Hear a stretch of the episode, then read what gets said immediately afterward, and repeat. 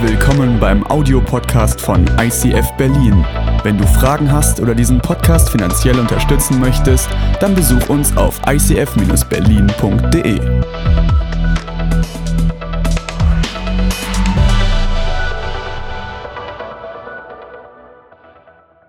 Ihr könnt euch gern setzen. Wir sind drin in Woche Nummer 3. The Blessed Life, ein Leben voller Segen. Und heute geht es um das Prinzip von Großzügigkeit. Wir haben uns vorgenommen und gesagt, wir möchten über biblische Prinzipien sprechen. Wir möchten überlegen, wie würde ein Leben aussehen, wie entfaltet sich es, wie blüht es auf, wenn man biblische Prinzipien als seine Grundlage nimmt für das Leben. Und wir haben über das Prinzip der Erstlingsfrucht gesprochen, das erste und wichtigste Gott zu geben. Wir haben letzte Woche nachgedacht über Vermehrung, über Saat und Ernte und heute geht es ums Thema Großzügigkeit. Und ich bin begeistert. Am Anfang dachte ich erst so, oh, die dritte Woche in Folge über so Thema Geld reden. Es geht nicht um Geld. Es geht um Zahlen. Nein, geht es nicht drum. Ähm, wir haben letzte Woche festgestellt, wenn wir das Beispiel von Geld nehmen, dann haben wir eine gemeinsame Basis. Dann spüren wir, wie, wie schwer es ist, das manchmal zu leben. Aber wenn wir es einmal mit Geld ausprobiert haben, stellen wir auf einmal fest, wenn wir das auf andere Lebensbereiche übertragen, wie einfach es doch war, es nur mit Geld zu machen. Und deswegen werden wir heute zum Thema Großzügigkeit reingehen, nicht nur mit Geld, aber vielleicht auch ein bisschen in den Anwendungsbeispielen. Aber ich habe gebetet, dass unser Herz groß wird und mich hat Gott berührt und hat gesagt, ich möchte genauso werden. Weil ganz ehrlich, die Menschen, die ich kennengelernt habe, die glücklich sind, waren immer großzügige Menschen. Und ich weiß nicht, was war zuerst? War zuerst das Glück, dass sie großzügig sein konnten? Oder ist aus dieser Haltung, dass etwas rausfließt aus ihrem Leben, ist deswegen das Glück in ihrem Leben entstanden. Und wir reden hier nicht über Glück, das ist kein Karrierecoaching, es geht nicht darum, sich besser zu fühlen, sondern es geht darum, ein Leben auf biblischer Grundlage zu leben. Und ich möchte anfangen mit einer Geschichte, die sich im, im Alten Testament zugetragen hat, wo sich ein Stück Großzügigkeit versteckt hat. Und zwar ist es die Geschichte, wo Abraham einen Sklaven losschickt, um für seinen Sohn Isaak eine Frau zu suchen. Und jetzt denkst du, wie soll er das machen? Ich meine, es ist schon schwer, vielleicht eine Frau oder einen Partner für einen selber zu finden.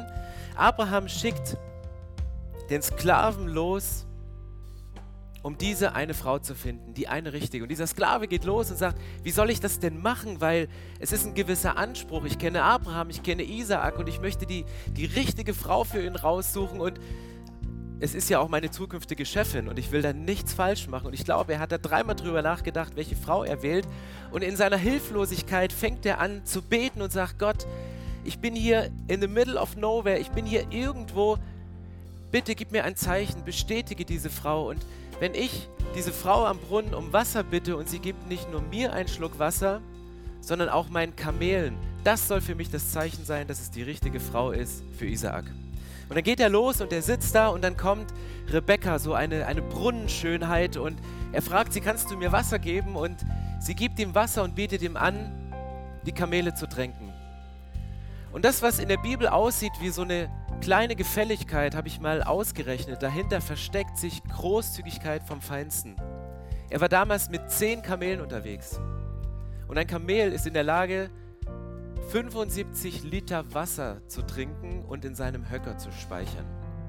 Also wenn er 10 mal 75 bist du bei 750 Litern. Damals waren die Krüge, mit denen man geschöpft hat, so handelsübliche Krüge, waren 18 Liter. Wenn du diese 750 Liter mit diesen 18 Liter Fässern schöpfst und vielleicht so drei Minuten brauchst pro Füllvorgang, hat Rebecca zwei Stunden gebraucht, um die Kamele mit von ihrem Durst zu befreien. Das, was aussieht wie so eine kleine Gefälligkeit, die man ebenso nebenher macht, das entpuppt sich als eine zweistündige schweißtreibende Arbeit. Und ich glaube, dass das für mich das Geheimnis ist. Großzügigkeit ist nicht etwas, was du mal ebenso siehst, was du mal ebenso nimmst, sondern dich kostet es viel und für andere sieht es vielleicht nur aus wie eine kleine Gefälligkeit. Und Rebecca hat so ein Lebensmotto und es lebt sie im Alten Testament. Die sagte, ich mache gerne das, worum man mich bittet und ich mache noch ein bisschen mehr. Er bat sie, Wasser zu geben und ich mache noch ein bisschen mehr. Zwei Stunden schweißtreibende Arbeit. Und wir switchen ins Neue Testament und im Neuen Testament ist diese Stelle, wo Jesus sagt, wenn einer von dir verlangt, eine Meile mit dir zu gehen, dann geh eine zweite Meile mit ihm. Und das ist der Punkt in der Bibel, wo ich denke, ja, es ist schön. Und ganz ehrlich, man kann die zweite Meile erst gehen, nachdem du die erste gegangen bist. Aber was ist cooler? Die erste Meile oder die zweite? Ich finde die zweite Meile immer cooler. Ich bin so ein Zwei-Meilen-Gänger. Ich mache lieber mal irgendeine großzügige Spende an eine Organisation, als dass ich regelmäßig meinen Zehnten gebe. Also mache ich auch. Aber du bist immer der Held. Die Leute, die die zweite Meile gehen, sind die Helden. Erste Meile ist so Standard. Das ist so, das, das machst du einfach. Aber zweite Meile, das ist das, wo, was wir uns wünschen, wo wir hingehen. Und die Bibel hat so drei verschiedene Stufen des Gebens. Und ich möchte heute über diese dritte Stufe sprechen, weil diese dritte Stufe eine Folge ist von den gelebten ersten beiden Stufen. Die Bibel sagt, es gibt so drei Stufen des Gebens. Die erste Stufe ist das Zehnten geben, die Erstlingsfrucht. Das zweite ist das Spenden, was du darüber hinaus gibst. Und dann gibt es die Stufe Nummer drei und das ist Opfern. Und Opfern klingt schon so nach ein bisschen Schmerz nach so ein bisschen, was es weh tut. So ein bisschen von dem, kann ich das machen oder kann ich das nicht machen? Und für mich steckt hinter diesem Opfern ein Geheimnis. Und ich weiß nicht, was es bei dir im Moment ist, wo Gott dich herausfordert und sagt, Geh ran, die erste Meile zu gehen, einen Standard einzusetzen, einen Standard zu setzen. Wenn du die letzten beiden Wochen nicht da warst, hör dir nochmal die Predigten an, weil wir sind so tief in die Bibel reingegangen, was Erstlingsfrucht bedeutet, wie sich das Prinzip von Vervielfältigung auswirkt. Um das heute zu verstehen, ist das mega wichtig. Und wir waren gestern auf einer Hochzeit und ich habe mich mit jemandem unterhalten, wie eigentlich diese Kirche entstanden ist. Und die Geschichte hatte ich nicht geplant zu erzählen, aber ich hatte vorhin diesen Impuls, sie sie einfach nochmal zu geben, weil Gott mich an einem Punkt gestern Abend überführt hat. Als wir diese Kirche gegründet haben, hatte Gott uns als Familie einen, einen, einen Ruf gegeben, zu sagen, gebt alles auf, was ihr habt, kündigt euren Job als Jugendpastoren und fangt wieder neu an. Und wir waren ja schlau und haben gesagt, eine große Kirche und eine moderne Kirche mit vielen Standorten zu bauen in Berlin, das braucht wahrscheinlich gute Finanzen. Lass uns doch in die Schweiz gehen, weil in der Schweiz gibt es große Kirchen. Die Schweiz ist dafür bekannt, dass sie viel Geld hat. Und dann haben wir eine Pastorenausbildung gemacht im ICF Zürich. Über ein Vierteljahr lang haben in Berlin alles gekündigt, was wir irgendwie hatten, sind mit unseren zwei Kindern, damals vier und zwei Jahre, nach Zürich gegangen. Und am Ende dieser Zeit bin ich zu Leo Bigger, dem Pastor vom ICF Zürich, hingegangen und habe gesagt, du Leo, wir würden gerne eine Kirche gründen, das war ja eh unser Ziel, kannst du uns nicht Geld geben? Und da hat Leo gesagt, nö, ich habe gesagt, hey du, hallo, Zürich, reich, Berlin, arm, unsexy. Ähm, dieses, das hat Leon ganz, ganz weisen Satz gesagt. Er sagte, Stefan, du musst im Kleinen Erfahrungen sammeln, die du später im Großen machst. Ein Pastor, der nicht in der Lage ist, für seine Familie zu sorgen, der ist auch nicht in der Lage, später für eine Gemeinde zu sorgen. Wenn dir 100 Euro im Monat fehlen, um Essen zu bezahlen oder um eine Kita-Reise für deine Tochter finanzieren zu können, dann fehlen mir vielleicht bei meinen Tausenden von Besuchern Hunderttausende im Monat. Aber lieber Stefan, ich musste die Erfahrung mit den 100 Euro machen, dass ich für sie bete, dass sie mir auf übernatürliche Weise geschenkt werden, dass Gott seine Prinzipien selber lebt, das Prinzip der Erstlingsfrucht, indem er Jesus gibt, das Prinzip von Vervielfältigung, von Saat und Ernte, das Prinzip von Großzügigkeit. Du musst es im Kleinen lernen, um es im Großen zu leben. Und mit diesem Wissen sind wir zurück nach Berlin. Wir hatten keine Anstellung, wir waren mit zwölf Leuten im Wohnzimmer, wir hatten kein Geld. Und da habe ich Gott gesagt, wovon sollen wir denn leben? Wir hatten ergänzende Leistung beim Arbeitsamt, ähm, ähm, Hartz-IV-Level be beantragt und wir sind, haben gemerkt, es, ist, es reicht nicht. Das ist, ist, es ist eng, es ist eine Herausforderung für uns. Wir hatten eine Sperrfrist für drei Monate und wir dachten so, wie gehst du in dieser Phase um, wo du nichts hast? Und dann hatte ich einen Satz im Kopf, den mir Gott damals bei meiner Berufung gegeben hat. Und dieser Satz war, Stefan, du sollst nicht Architekt werden, du sollst nicht Häuser bauen, sondern Kirche bauen. Und dieser Satz kam genau wieder in diesem Moment, dass Gott gesagt hat, du sollst nicht Häuser bauen, sondern Kirche, du hast doch da einen Bausparvertrag. Und ihr seid alle Deutsche, ihr wisst, wovon ich spreche. Ist ein Schwabe hier? Du weißt erst recht, wovon ich spreche. Ein Bausparvertrag, Schwäbisch Hall, das ist so das Fundament, das ist die Hoffnung der Träume, das ist das, was alles verwirklicht in Zukunft. Und Gott sagt, nimm diesen Bausparvertrag, kündige ihn, auch mit allen Verlusten, die damit verbunden sind, und nimm das Geld und steck es in diese Kirche am Anfang an rein. Und das haben wir zum damaligen Zeitpunkt gemacht und ich kann euch ganz ehrlich sagen, je nach Tagesform fühlte sich das an wie Leben im Glauben, Chaka, ich bin der Glaubensheld. Und manchmal fühlte sich an wie Verantwortungslosigkeit wenn die nächste Kita-Reise anstand, wenn du in Urlaub fahren wolltest, wenn irgendwelche Rechnungen da lagen und du sagst, ich weiß nicht, wie ich es hinkriege. Ich hatte so ein Wechselbad der Gefühle, aber ich habe gesagt, ich möchte es leben. Und das war eine Zeit, in der alle meine Freunde haben Häuser gebaut, haben sich Zweitwagen gekauft, haben sich Motorrad gekauft, die haben sich alle meine Träume erfüllt, die ich damals hatte. Und ich dachte so, ey Gott, das geht doch nie auf. Und der Impuls, der mir gestern kam, war, nur weil ich das einmal im Leben gemacht habe, all in zu gehen und jetzt eine Geschichte erzählen kann von vor, vor zwölf Jahren, heißt das nicht, dass Gott mich nicht nochmal herausfordert, dasselbe zu machen. Und schon war dieser Punkt von Großzügigkeit, schon war dieser Punkt mitten in meinem Herzen. Er war mitten in meinem Leben. Der war auf einmal da, wo ich dachte so, okay Gott, Challenge accepted. Deswegen fordert mich diese Predigt heute auch extrem raus.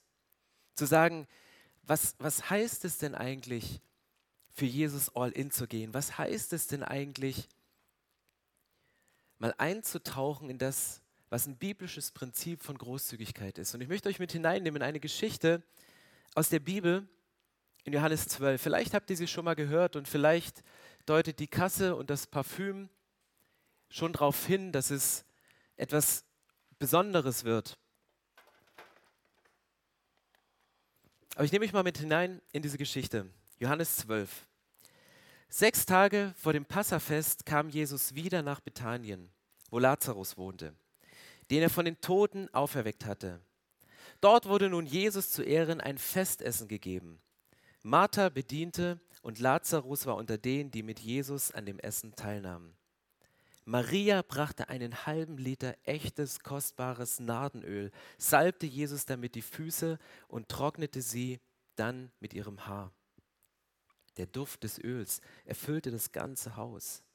Empört sagte Judas Iskariot, der Jünger, den Jesus später verriet, Warum hat man dieses Öl nicht verkauft? Man hätte 300 Denare dafür bekommen und das Geld den Armen geben können. Er sagte das nicht etwa, weil ihm die Armen am Herzen lagen, sondern weil er ein Dieb war. Er verwaltete die gemeinsame Kasse und entwendete immer wieder etwas von dem, was hineingelegt wurde. Lass sie, erwiderte Jesus. Dadurch, dass sie dieses Öl aufbewahrt hat, konnte sie mich im Hinblick auf den Tag meines Begräbnisses salben. Arme, um die ihr euch kümmert, um die ihr euch kümmern könnt, wird es immer geben. Mich aber habt ihr nicht mehr lange bei euch.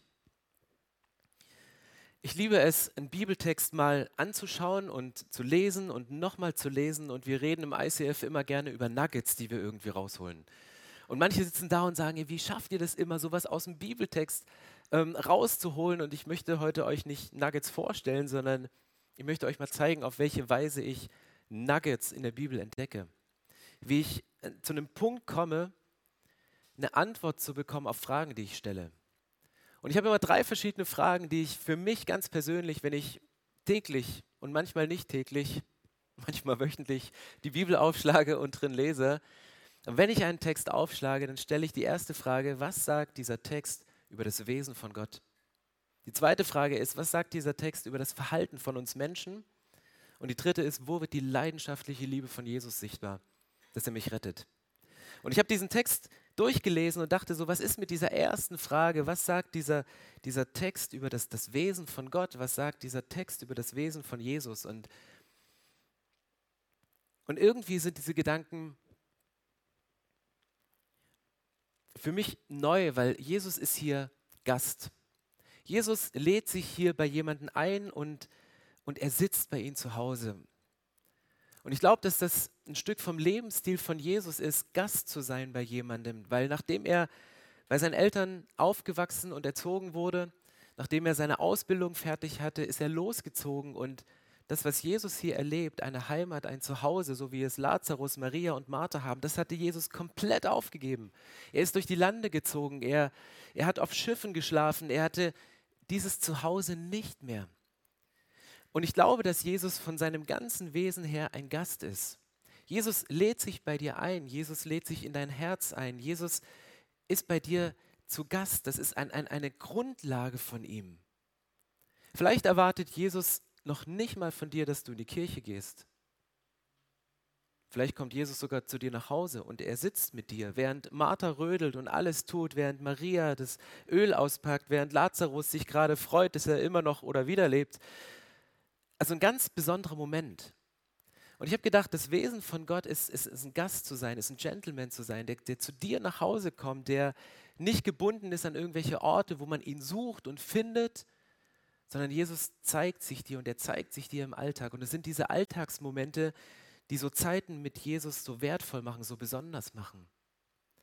Und eine zweite Sache, die ich über das Wesen von Gott aus diesem Text für mich so rausgezogen habe und für mich so lese, ist, es ist irgendwie was Besonderes und auch gefühlt was Kurzweiliges. Jesus sagt, ich bin jetzt gerade hier und die, die Armen und die sozialdiakonischen Projekte und all das, was, was man so machen sollte als Christ, wenn man ein guter Christ ist, das, das habt ihr noch immer, aber jetzt bin ich gerade hier und es ist was ganz Besonderes, es ist ein ganz besonderer Moment.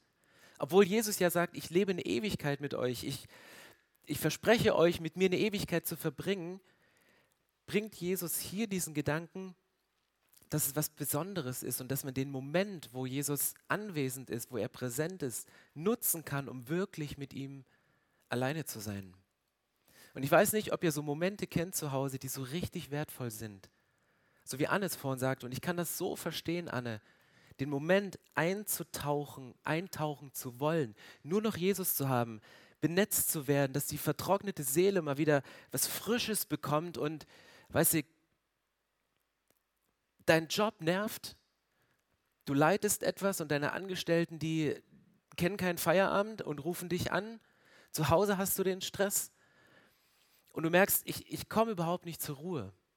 Und hier findest du genauso eine Situation, die Freude über die Auferstehung von Lazarus und das, das Essen machen, dieses Festessen, auch das ist wieder so ein, so ein Wesensmerkmal. Wenn, wenn immer Jesus irgendwo auftaucht und Leute checken, ey, es ist Jesus, es ist der Sohn des lebendigen Gottes, fahren die voll auf. Es gibt immer großes Essen. Und wenn nicht genügend Essen da ist, dann wie letzte Woche macht Jesus ein Wunder und vervielfältigt das Essen. Aber dieser Gemeinschaftsfaktor, der ist extrem hoch in diesem Moment. Aber für mich ist dieses Wesen von Gott seine Präsenz, das Wertvolle, wenn er da ist, ihn zu genießen und sich einfach mal Zeit zu geben, Zeit zu nehmen, um ihm Raum zu geben. Und dann gucke ich in diesen Text rein und denke, gut, es ist das Wesen von Jesus, unaufdringlich, Gast. Was sagt dieser Text über das Verhalten von Menschen? Und hier in diesem Text siehst du Verhalten von zwei verschiedenen Menschen. Du siehst Maria, die kommt und dieses Alabasterfläschchen, einen halben Liter, das ist nicht ganz so viel, wie sie dieses Fläschchen nimmt im Wert von einem Jahresgehalt. Es zerbricht, es über die Füße von Jesus ausschüttet, es mit ihren Haaren trocknet und Jesus salbt, Jesus etwas gibt. Und wenn wir über ein Jahresgehalt sprechen, dann ist das für jeden gleich, nicht gleich viel, aber gleich wertvoll. Und damals war es nicht nur das Jahresgehalt, ich glaube, es hat zur damaligen Zeit viel, viel mehr bedeutet, weil oft wurden Parfümflaschen als Mitgift mitgegeben. Das ist etwas, was du geerbt hattest. Das war etwas, was für dich für Altersvorsorge steht. Das ist etwas, was, was du nicht weggegeben hast, weil du es konservieren konntest, weil du es auch mitnehmen konntest, wenn du unterwegs warst, wenn du keine Heimat hattest. Und als eine Singlefrau wie Maria in diesem Moment war es noch mehr, weil wenn du nicht in der damaligen Kultur von deinem Mann finanziert werden würdest, warst du auf dich ganz allein gestellt. Und das, was sie hier aufgegeben hat, das war nicht nur mal eben ein Jahresgehalt aus dem Überfluss raus, sondern es war ihre komplette Zukunft. Sie gibt alles, was sie hatte und schüttet es wie weg. Und dann steht dieser Satz in der Bibel, sie gießt es aus über die Füße von Jesus und der Duft erfüllte den ganzen Raum. Ich glaube, dass das ein Prinzip von Großzügigkeit ist. Wenn du etwas gibst, wenn Gott dir aufs Herz legt, etwas hinzulegen, etwas auch zu zerbrechen vielleicht in diesem Moment, weil du sagst, ich, ich breche etwas ab, ich unterbreche hier etwas, vielleicht deinen Job, um es Jesus zu geben. Der halbe Liter, der ist auf den Füßen von Jesus ausgeschüttet, aber der Duft erfüllte den ganzen Raum. Und die Geschichte hier drum, die erfüllte nicht nur damals die Geschichte zu sagen, hey, was hat sie gemacht? Ist sie nicht verrückt? Sie kann doch nicht so viel für diesen Jesus investieren, sondern diese Kunde erfüllte das ganze Land. Heute reden wir noch drüber, über die Großzügigkeit dieser Frau.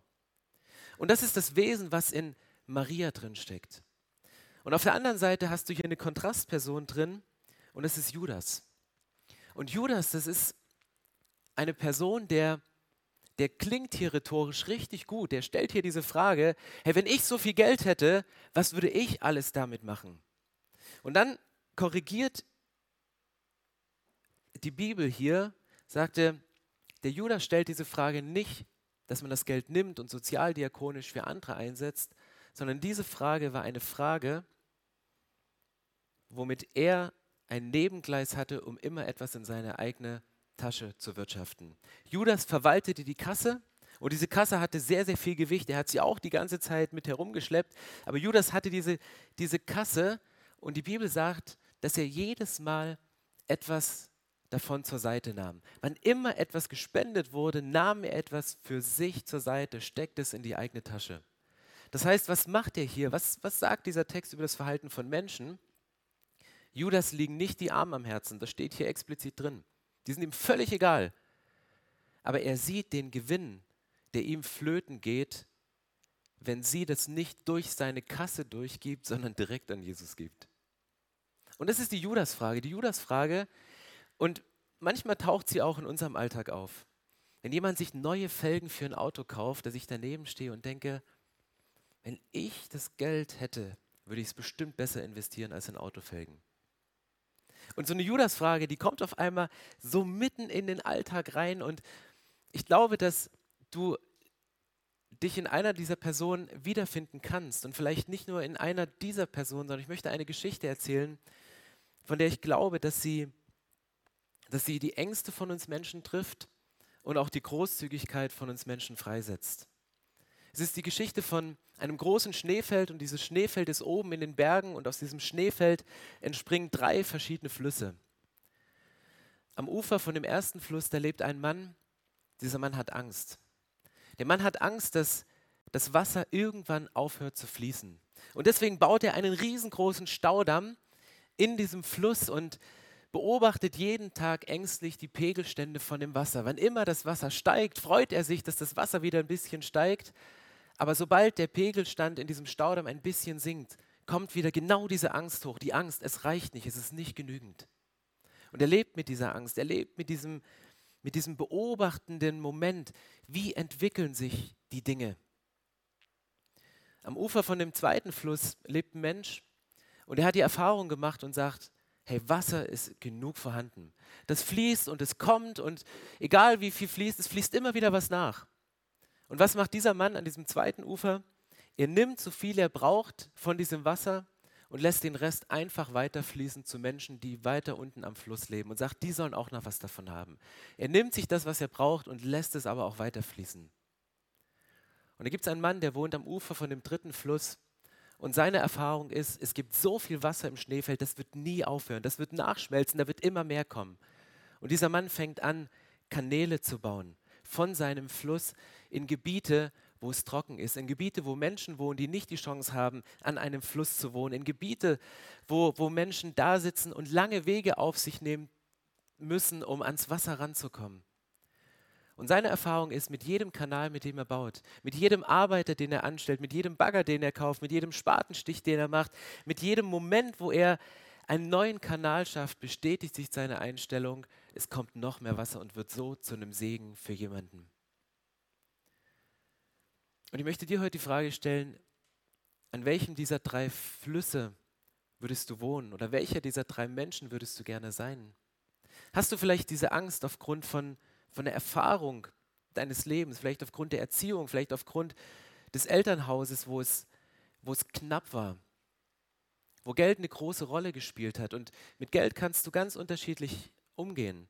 Du kannst eine Münze haben und wenn du diese Münze weit weg von dir hältst, dann spielt die gar nicht so eine Rolle. Und das war, glaube ich, bei Maria. Sie sah diese Münze, sie sah diese Flasche und die war da, sie hatte ihren Wert, aber sie war so weit weg, dass sie noch den Menschen dahinter sehen konnte. Judas hatte diese Münze viel zu nah am Auge. Und was passiert, wenn ich diese Münze vor mein Auge halte? Ich sehe nichts anderes mehr. Ich sehe nur noch das Geld. Ich sehe nur noch das, was ich hier habe. Ich sehe nur noch das. Und was passiert hier in unserem Text? Großzügigkeit triggert Egoismus. Wann immer jemand großzügig ist, wenn immer jemand sagt, das Geld, das ist mir gar nicht so wichtig, ich gebe es weg, ich gebe es weit weg, ich verschenke es großzügig, dann Extravaganz, alles, was du gibst, wo du sagst, das ist eigentlich drüber, kann man das so machen, sollte man das so machen, das triggert Egoismus in einem oder beim anderen. Bei mir ist es meistens so, wenn Gott mir einen Impuls gibt, gib etwas. Gib etwas von dem weg, gib etwas von deiner Zeit. Nimm dir mal einen Tag Zeit, um eins zu eins mit jemandem zu verbringen. Oder nimm deine Begabung und schütte sie aus. Ich war vor zwei Jahren in Russland unterwegs zum Predigen und ich wusste, dass in dem Wohnzimmer, in dem ich sitzen werde, fünf alleinstehende Rentnerfrauen sind. Und dann habe ich kurzzeitig diesen Gedanken gehabt, ey komm, nimmst irgendeine Predigt. Irgendwas, was du schon mal gemacht hast. Möglichst wenig Aufwand für einen großen Erfolg. Sind ja nur fünf Rentnerinnen. Und in dem Punkt hat Gott mich überführt und hat gesagt, Stefan, sei großzügig mit deiner Zeit, sei Großzügigkeit mit deinem Investment, bereite eine neue Predigt vor. Und ich habe mich hingesetzt und habe gesagt, ich, ich möchte nicht irgendwas Abgestandenes euch geben, sondern lebendiges Wasser. Ich wünsche mir, dass ihr was genauso habt, weil ich kann nicht eine Predigt eins zu eins aus dem Kontext von Berlin in einem Dorf in Russland predigen. Und das war ein Moment, wo diese Frauen mit Tränen in den Augen da saßen und sie haben es als so eine Wertschätzung empfunden. Ich habe ihnen nicht gesagt, dass ich auch investiert habe, aber Gott hat das bestätigt in dem Moment, weil die Worte so treffsicher in ihre Situation waren. Und du merkst, Großzügigkeit, das beschränkt sich nicht nur auf Geld, nicht nur auf, auf Zeit, die du weitergibst, sondern auch auf deine Begabung. Und du wirst merken, wenn ich jetzt gleich noch ein paar Beispiele nenne als eine Herausforderung, um eine Anwendung zu bringen für diesen Text für uns, dass das an der einen oder anderen Stelle Egoismus triggert. Wenn wir uns vorstellen, dass Maria ein Jahresgehalt an Nardenöl über die Füße von Jesus ausgekippt hat, was könnte das für dich bedeuten? Vielleicht ist es eine finanzielle Großspende mal. Ich habe eine Geschichte gelesen und die hat mich mega fasziniert. Eine Geschichte von einem Mann, der recht erfolgreich war. Er war Unternehmer, er war alleinstehend und er hat so einen Impuls an einem Abend, mal alle seine Zahlen durchzugehen und zusammenzurechnen, was er so alles hat hat sein Sparkonto angeguckt, hat seinen Rentenfonds angeguckt, hat geguckt, was, was er an Aktien angelegt hat und hat dann eine Summe drunter gesetzt. Und er war gläubig, er war in einer Kirche, war auch da treu drin und saß so da und sagte, ey Gott, vielen Dank, dass du mich so segnest. Und er hat sich wirklich als ein Beschenkter gefühlt. Und am nächsten Morgen wacht er auf und er hört Gott zu sich sprechen und er sagt, wie viel Geld hast du? Und er wusste, dass es die Stimme von Gott war und sagte, ja Gott, was meinst du jetzt? Meinst du, wie viel Geld ich in meiner Brieftasche habe? Und er wusste, während er das Argument schon bringt, sagte er, nee, nee, weil sonst hätte er am Vorabend das nicht zusammengerechnet. Und dann fordert Gott ihn raus und sagt, nimm das Geld, was du dir in 20 Jahren hart erarbeitet und zusammengespart hast und gib es weg.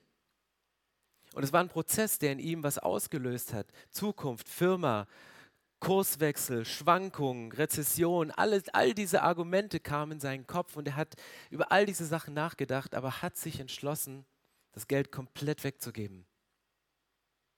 Und ein Jahr später schreibt er, dass Gott nach diesem Akt des Gebens, nach diesem Akt der Großzügigkeit seine Firma so gesegnet hat, dass er nach einem Jahr mehr hatte, als was er sich in den 20 Jahren vorher durch harte Arbeit und durch mühsames Sparen angeeignet hat.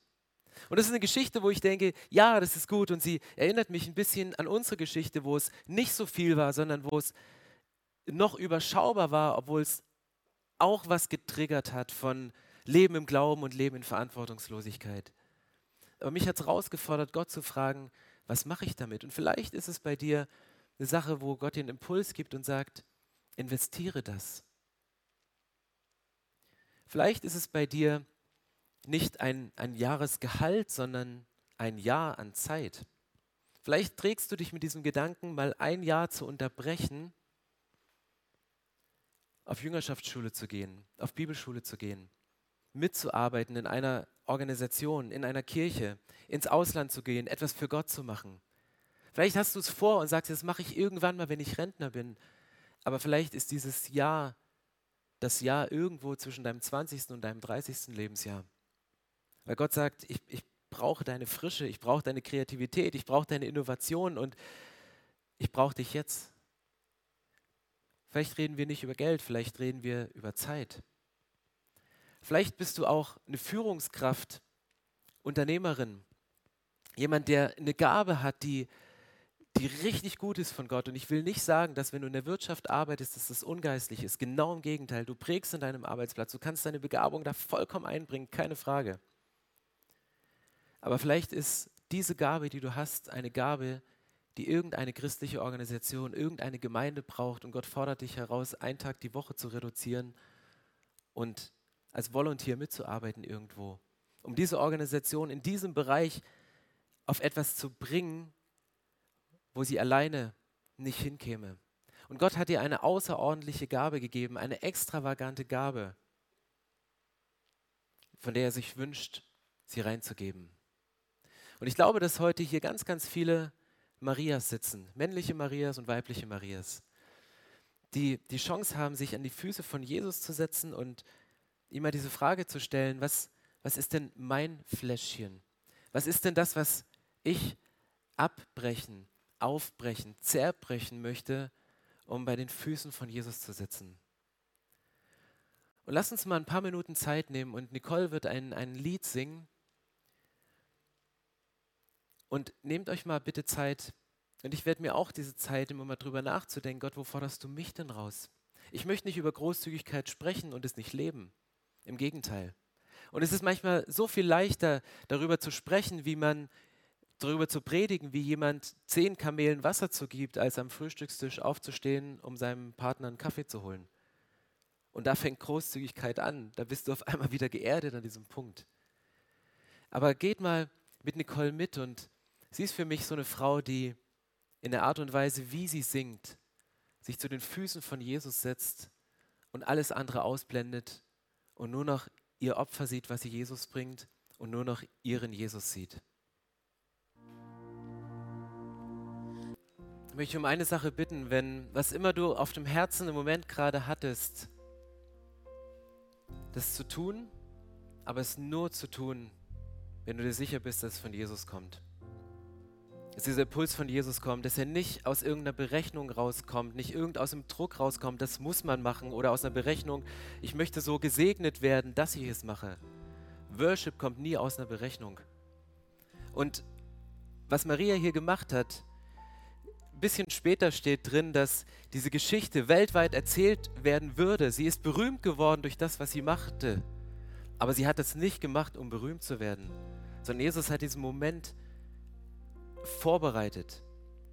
Und mit welchem Fokus hat sie das gemacht? Für mich ist dieser entscheidende Satz, mit dem Jesus den, den, den Judas-Gedanken, den Gewinnmaximierer, den Beiseitenehmer überführt hat in diesem Moment. Er sagte, lass sie. Dadurch, dass sie dieses Öl aufbewahrt hat, konnte sie mich im Hinblick auf den Tag meines Begräbnisses salben. Jesus bringt hier eine völlig andere Perspektive, sagt, hier geht es nicht um Investment, hier geht es nicht um Gewinn, hier geht es nicht um mehr oder weniger, sondern hier in diesem Text, es gibt diesen einen Fokus, es geht um den Tag des Begräbnisses von Jesus. Und ihr kennt die Geschichte rund um das Kreuz, dass Jesus gekreuzigt wurde, dass er drei Tage tot war, dass er wieder auferstanden ist. Aber in diesen ganzen Turbulenzen des Kreuzes gab es nicht die Möglichkeit, wie man das damals machte, den Toten zu salben. Man wickelte ihn schnell ein und brachte ihn in diese Grabhöhle. Aber was, was Maria hier in diesem Moment macht, sie nimmt etwas, was die Würde eines Toten, die Würde eines Verstorbenen wiederherstellt oder ihm Würde gibt, diese Salbung, macht sie bereits vorher. Das heißt, das, was sie tut, das macht sie mit dem Blick auf das Begräbnis, mit dem Blick aufs Kreuz. Wenn du irgendwas investierst, Zeit, Geld, deine Begabung, dein Leben, dieses eine Jahr für Gott, dieser eine Tag der Woche, diese, diese zwei Stunden, die du dir rausnimmst, um jemanden zu coachen, damit er besser wird in seinem Bereich, egal welchen Impuls sie gegeben hat, mach es mit dem Blick aufs Kreuz, mach es mit dem Hinblick auf das Begräbnis von Jesus und seiner Auferstehung. Wir haben jeden Sonntag diese vier Symbole und sie gewinnen von Woche zu Woche mehr Kraft, weil diese Symbole nichts anderes sagen wie das erste Symbol, Jesus liebt dich. Und das zweite Symbol, was nichts anderes bedeutet als, Jesus geht dir nach, egal welchen Weg du einschlägst. egal in wen oder was du dich investiert hast, egal ob es gut gegangen ist oder ob es nicht gut gegangen ist, Jesus geht dir nach, egal welchen Weg du einschlägst. Und er führt dich mit dem dritten Symbol zurück ans Kreuz. Er führt dich zurück in diesen, diesen Fokus zu sagen, mein Tod ist dein Leben, mein Begräbnis ist das, was dich lebendig macht, was dir neue Hoffnung gibt, weit über dieses Leben hinaus. Und er überwindet diese Kluft, die in diese Beziehung gerissen worden ist durch die Dinge, die vorher gelaufen sind. Und Jesus vergibt sie und stellt wieder her und sagt, ich gebe dir eine Heimat und ich versichere dir, ich garantiere dir, dass du eine Ewigkeit mit mir leben wirst. Und ich möchte gerne beten und lass uns gemeinsam ein Gebet beten. Und wenn du zum ersten Mal heute hier bist und es vielleicht zum ersten Mal für dich sprichst, vielleicht war es genau für dich, dass du zum ersten Mal von dem liebenden Jesus und von einem Gott gehört hast, der alles für dich gegeben hat, bevor du überhaupt was für ihn geben kannst dann sprich dieses Gebet mit, weil heute ist der Zeitpunkt, heute ist der Tag der Rettung, heute ist der Tag des Heils.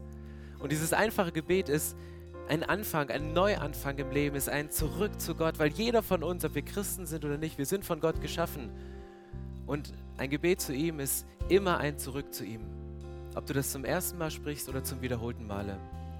Und lass uns es tun mit offenen Augen ganz bewusst. Und wenn du es für dich annimmst, kannst du es Gott signalisieren durch kurzes Handsignal, aber Lasst uns dieses Gebet beten. Ich, ich bete es und ihr könnt Satz für Satz nachbeten, um es einfach für euch als ein sichtbares Zeichen für Gott zu machen. Jesus, ich komme heute zurück zu dir.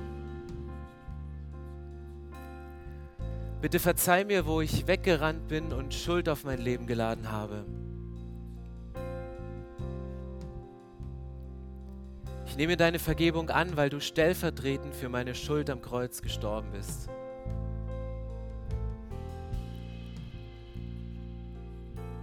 Ich glaube, dass du auferstanden bist und zur Rechten des Vaters sitzt. Sei du von nun an mein Gott, mein König und meine Nummer eins.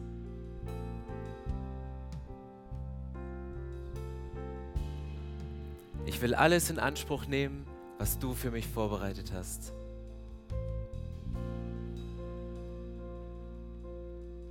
In Jesu Namen. Amen.